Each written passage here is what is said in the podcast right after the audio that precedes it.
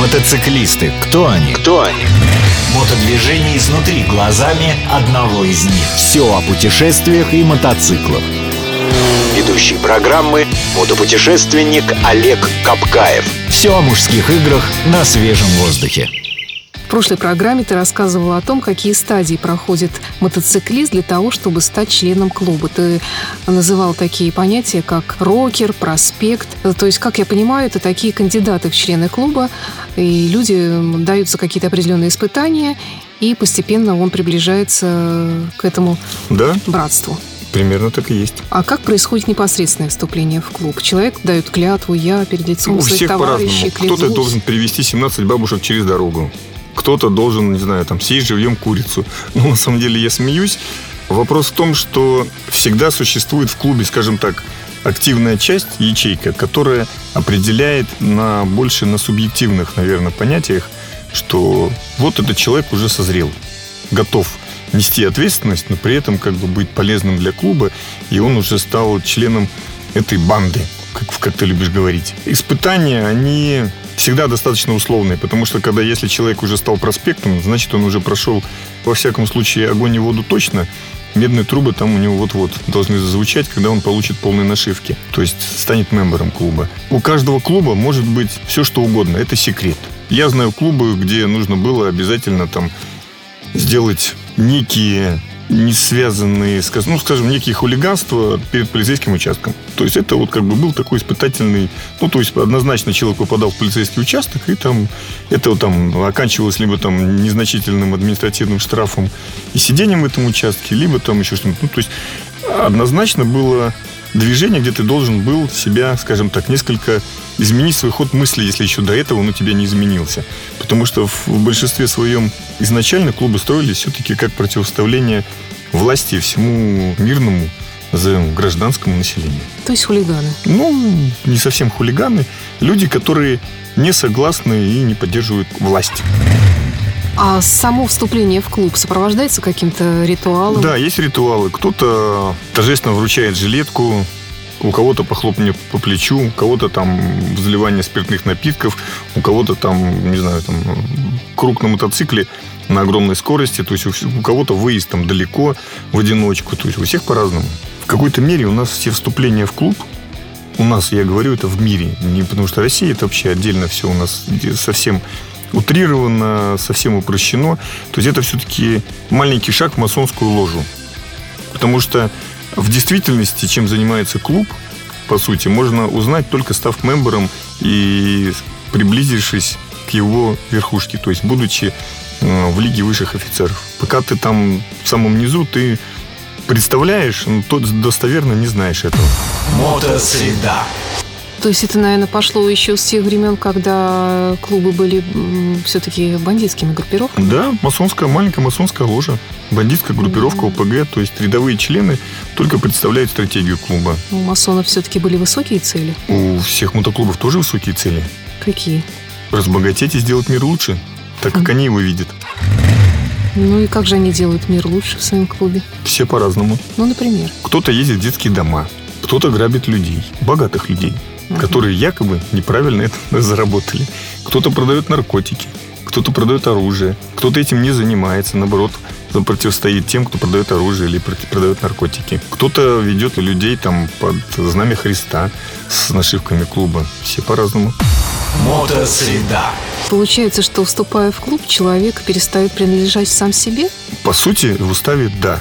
Если человек вступает в клуб, то всегда первым пунктом стоит то, что клуб превыше всего. А что он получает взамен, кроме тусовки?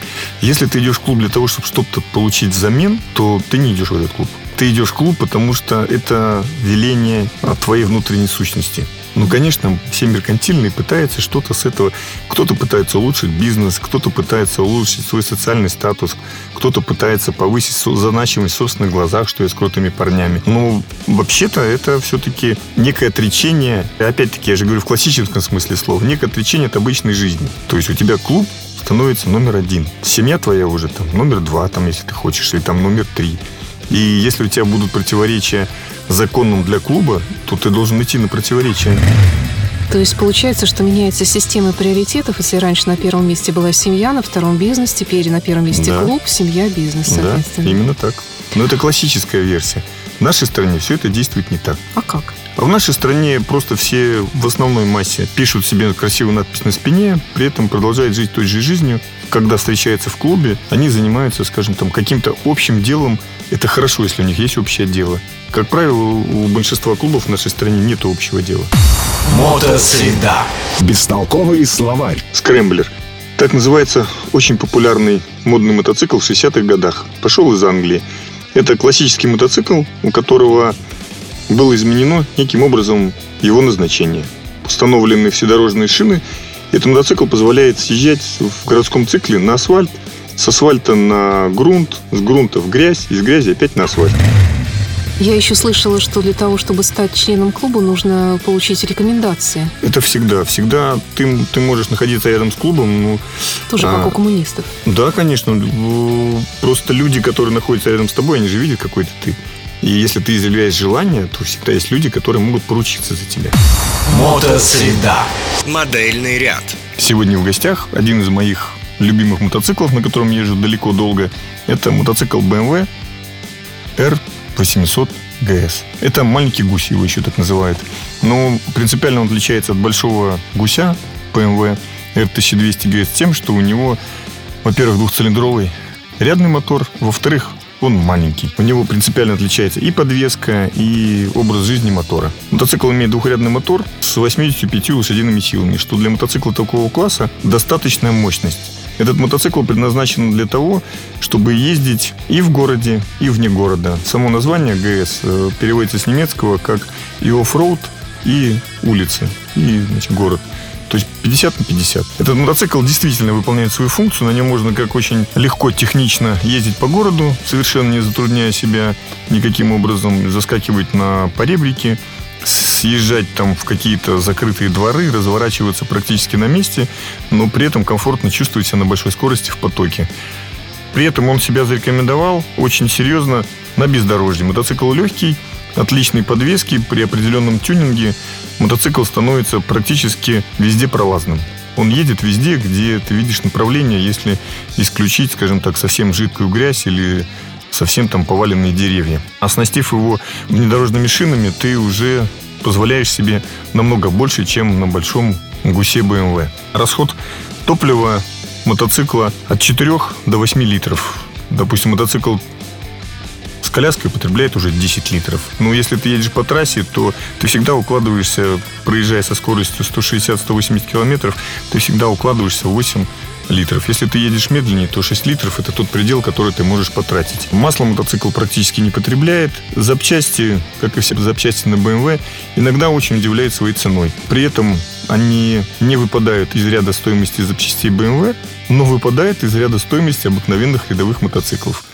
Мотоцикл очень серьезно всегда тюнингуется, имеет очень характерный агрессивный вид, и очень часто тюнинг заключается в придаче ему более злого агрессивного вида, как настоящему тяжелому эндуро.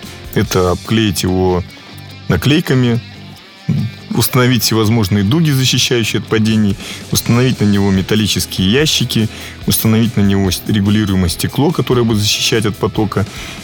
Потому что многие вещи в этом мотоцикле в штате, такие как э, минимальные дуги, такой как подогрев ручек, регулируемое стекло. Все эти вещи направлены, как правило, для того, чтобы повысить комфорт и проходимость этого мотоцикла. Этот мотоцикл вы легко узнаете, потому что все владельцы, они одеты, как правило, как люди, похожие на мотоциклистов. Какие-нибудь затертые куртки, затертые штаны, в эндурные шлемы, иногда на этих шлемах очки. То есть это как раз вот те настоящие мотоциклисты, которые ездят везде. И доля этих мотоциклов э, в рынке эндуро, она очень серьезная. Стоимость мотоцикла, в общем-то, это стоимость мотоцикла BMW. Мотоцикл в уезженном состоянии старых годов можно купить, начиная от 400 тысяч рублей. При этом за 500-600 тысяч вы уже купите очень приличный мотоцикл, а за 900 тысяч вы купите совершенно новый, оснащенный все по последнему слову техники и желаний BMW. На нем уже будут и ящики, и другое стекло, и подножки. Для этого мотоцикла выпускается очень много тюнингов, специальные каталоги, и свой мотоцикл можно превратить практически в индивидуальное произведение технического искусства под себя. В качестве первого мотоцикла он все-таки тяжеловат. Это раз. Во-вторых, он очень высокий, и использовать его для того, чтобы ездить по городу, не всегда удобно. Людям с маленьким ростом на мотоциклах BMW а, именно семейство ГС некомфортно. Можно ставить заниженное стекло, но все равно ой, заниженное сиденье можно поставить, но при этом все равно мотоцикл с короткими ножками, он валкий. Не всегда достаешь до земли. В городе это очень неудобно. Если за городом ты можешь это компенсировать с ездой, то в городе на стоянии, на стоянии в пробках это никак не компенсировать. Я бы не рекомендовал его в качестве первого мотоцикла. Мотоцикл угоняет, угоняет в основном на запчасти. И мотоциклы эти угоняют еще потому, что люди на этих мотоциклах ездят везде, бросают их везде, мотоциклов много, поэтому ну, все, что плохо лежит, у нас обычно тащат. Характерным признаком внешним этого мотоцикла вы узнаете, у него так же, как у большого ГС, существует переднее крыло клюв. Оно именно напоминает клюв агрессивной хищной птицы. Мотоцикл с большими железными ящиками сзади, по бокам или по центру, блестящими, скорее всего, это BMW GS. Мотоцикл ну, не престижен, но очень популярен у тех, кто ездит далеко и склонен к езде по бездорожью или по плохим дорогам. Оценка по пятибалльной системе 5, потому что я езжу на этом мотоцикле. Цвета этого мотоцикла преимущественно, конечно, это классические белый, синий, но в зависимости от модельного года они были оранжево-черные, были черные, были серые. Сейчас пошла тенденция выпускать э, матовые цвета, матовый черный или матово там зелено-болотный. Ну, я эту тенденцию не очень понимаю. У меня классический мотоцикл бело, то есть классические цвета пропеллера BMW. Бело-голубой. Тенденции высокой моды, светские хроники, новинки косметологии, рецепты идеальных отношений. Всего этого никогда не будет в программе Олега Капкаева «Мотосреда». Все о железных мотоциклах и металлических людях. Слушайте программу по средам в 12.30 на радио Imagine.